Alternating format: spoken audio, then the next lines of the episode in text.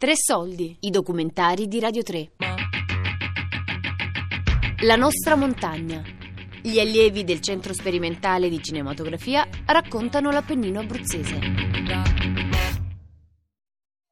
È sempre la prima volta di Martina Gallier e Jessica Palomba. Sai perché si chiama Gran Sasso? Eh, perché sotto, sotto, la montagna del Gran Sasso eh, c'è un, un, sasso di 40 metri per 40 per 25 metri di altezza, sano, perfetto. Quindi è cascato parecchi milioni di anni fa. Quindi, e sta là, un cubo, un cubo, solo, solo esso. Ecco il grande sasso.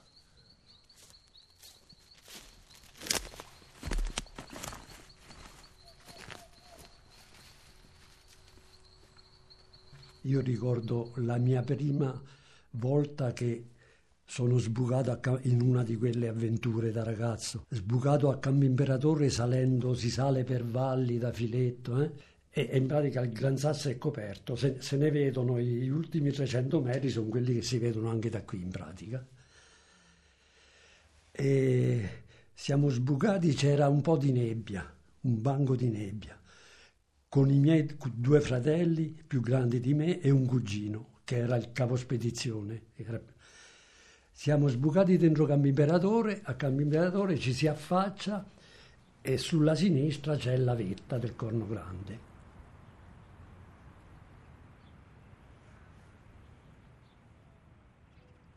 Il banco di nebbia copriva la montagna fino a metà, quindi noi la, la vetta svettava e la mattina all'alba, perché di notte noi siamo saliti, no?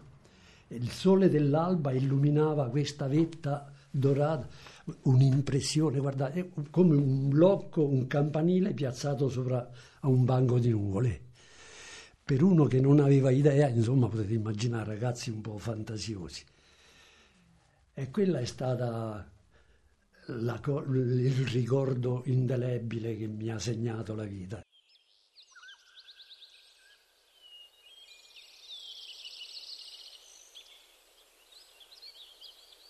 È il Gran Sasso, è la, la, la grande montagna, cioè non è un fatto, diciamo, no, è così linguistico soltanto, eh. però tu lo vedi forte, eh, grifagno, cambia, cambia colore quando si rabbuia, no? eccetera, per cui dà la forza eh, non per importanza mascolina proprio, no? non la gentilezza femminile, la vedi invece tu la vedi, che è diversa come composizione, come tutto.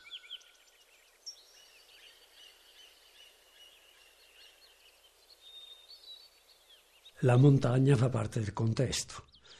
Poi la può amare ci sono diverse gradazioni di questo amore, no?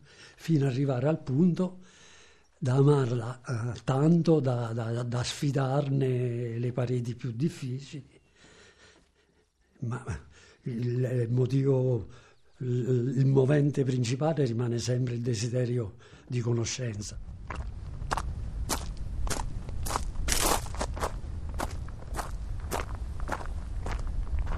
Non è che c'hai quello che ti raccomanda, no? E ti fa trovare il posto, la strada per arrivare sopra. Lì ci devi arrivare con le tue forze. La passione ti viene quando sei coinvolto in una cosa che in un certo in qual modo ti piace e poi sei coinvolto dallo spirito. Io fin da ragazzo, ecco, da buon esploratore, no? andavo sempre prima nei boschi in cerca di nidi e poi insieme ad altri amici no? in montagna avventurandoci senza conoscere, non c'erano sentieri, i sentieri erano i sentieri dei pastori, dei carbonai, dei legnaioli non erano sentieri segnati dal CAI, che non esisteva oltretutto il CAI. Per cui fin da piccolo questa passione, questa curiosità alla scoperta delle grotte, degli alberi, delle valli, della neve, cioè era la vita, un po' di minimo tempo che si aveva a disposizione, dove si va? In montagna.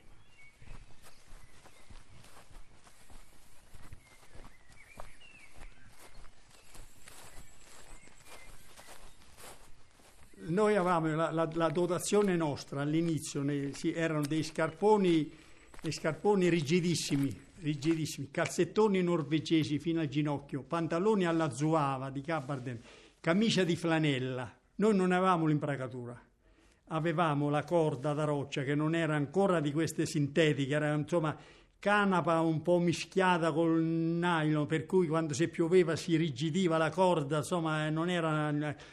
tu ti attaccavi alla corda e passavi la corda in mezzo, in mezzo alle gambe. Poi insomma praticamente questa corda faceva attrito sulla coscia, va bene, passava nella, nella coscia, de, sulla spalla e tu piano piano ti calavi, dovevi stare attento a non mollare troppo veloce perché altrimenti, non so, quelle, eh, si, si, si, bruciavi la pelle, insomma, noi eravamo, come dire, diciamo agli albori, va.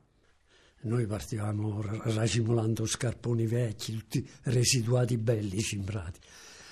E poi man mano eh, ci siamo evoluti, si è evoluto l'abbigliamento, l'attrezzatura, la tecnologia, ci siamo evoluti anche noi, che adesso non c'è che da scegliere. E noi quando abbiamo avuto la prima piccozza ci sembrava toccare il cielo, adesso siamo diventati alpinisti seri, insomma, no?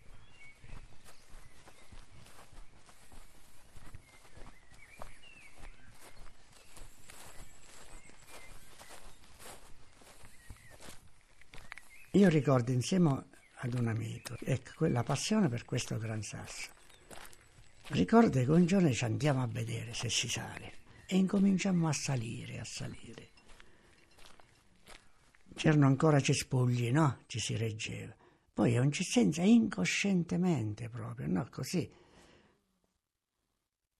Arrivammo a un certo punto, ci fermammo e dicemmo, su non si saliva più. E a riscendere come si fa? Perché la discesa è più difficile, questo è risaputo, anche diciamo, gli inesperti, molto più difficile, senza corde, senza niente, no? Che salire, salire sale. Cioè i quattro appigli buoni, no? Una nebbia. Ma una nebbia ci dovevamo tenere a mano per sentirci. E allora ecco, quando si sale, vedere i punti di riferimento come quando uno va in città e c'è la via, via tot, e deve fissare quella via. In montagna bisogna fissare i segni che ti possono aiutare nei momenti brutti. E lì ci accorgiamo che stavamo in mezzo a un mare di guai.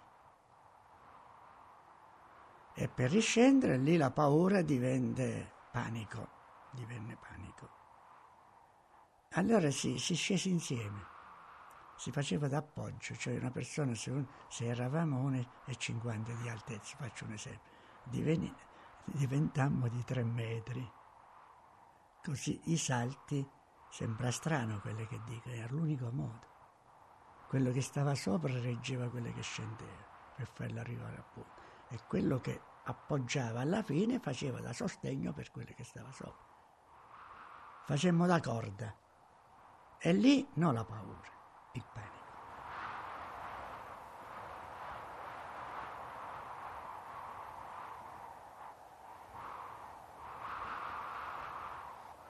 Senza la paura non si, non si va da nessuna parte. La paura deve essere una forza, una molla a farti andare avanti, perché altrimenti uno è incosciente. Uno va all'avventura Capite? Cioè io non ho paura, io qua, io là e succedono i guai. Mentre la paura è l'attenzione, è la prudenza. La paura è, è, una, è una, santa cosa che aiuta, ma va, va, va, va, tenuta, va tenuta con le briglie tese, perché se no, se uno si lascia prendere dalla paura, è giusto che ci sia, perché crea un argine e invita alla prudenza, insomma è quella che ci consente di dosare, eh, è un po' l'equivalente del, del, giudizio, del buon giudizio, insomma. Però è anche un grosso limite perché molte volte peggiora le situazioni. Se uno si lascia prendere dalla paura in un momento di crisi, allora eh, anziché fare le, le operazioni correttamente, come, come teoria vorrebbe, sbaglia e quindi la paura determina. È lei che determina l'incidente, no?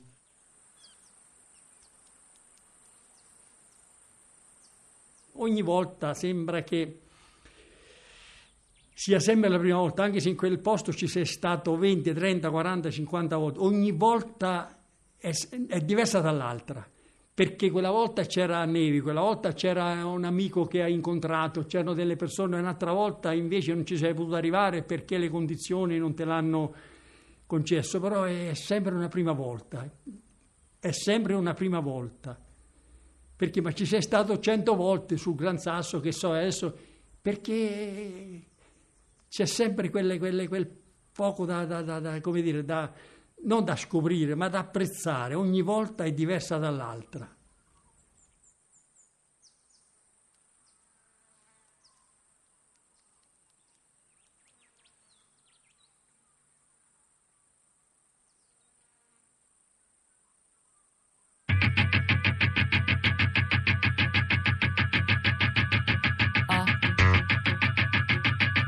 La nostra montagna.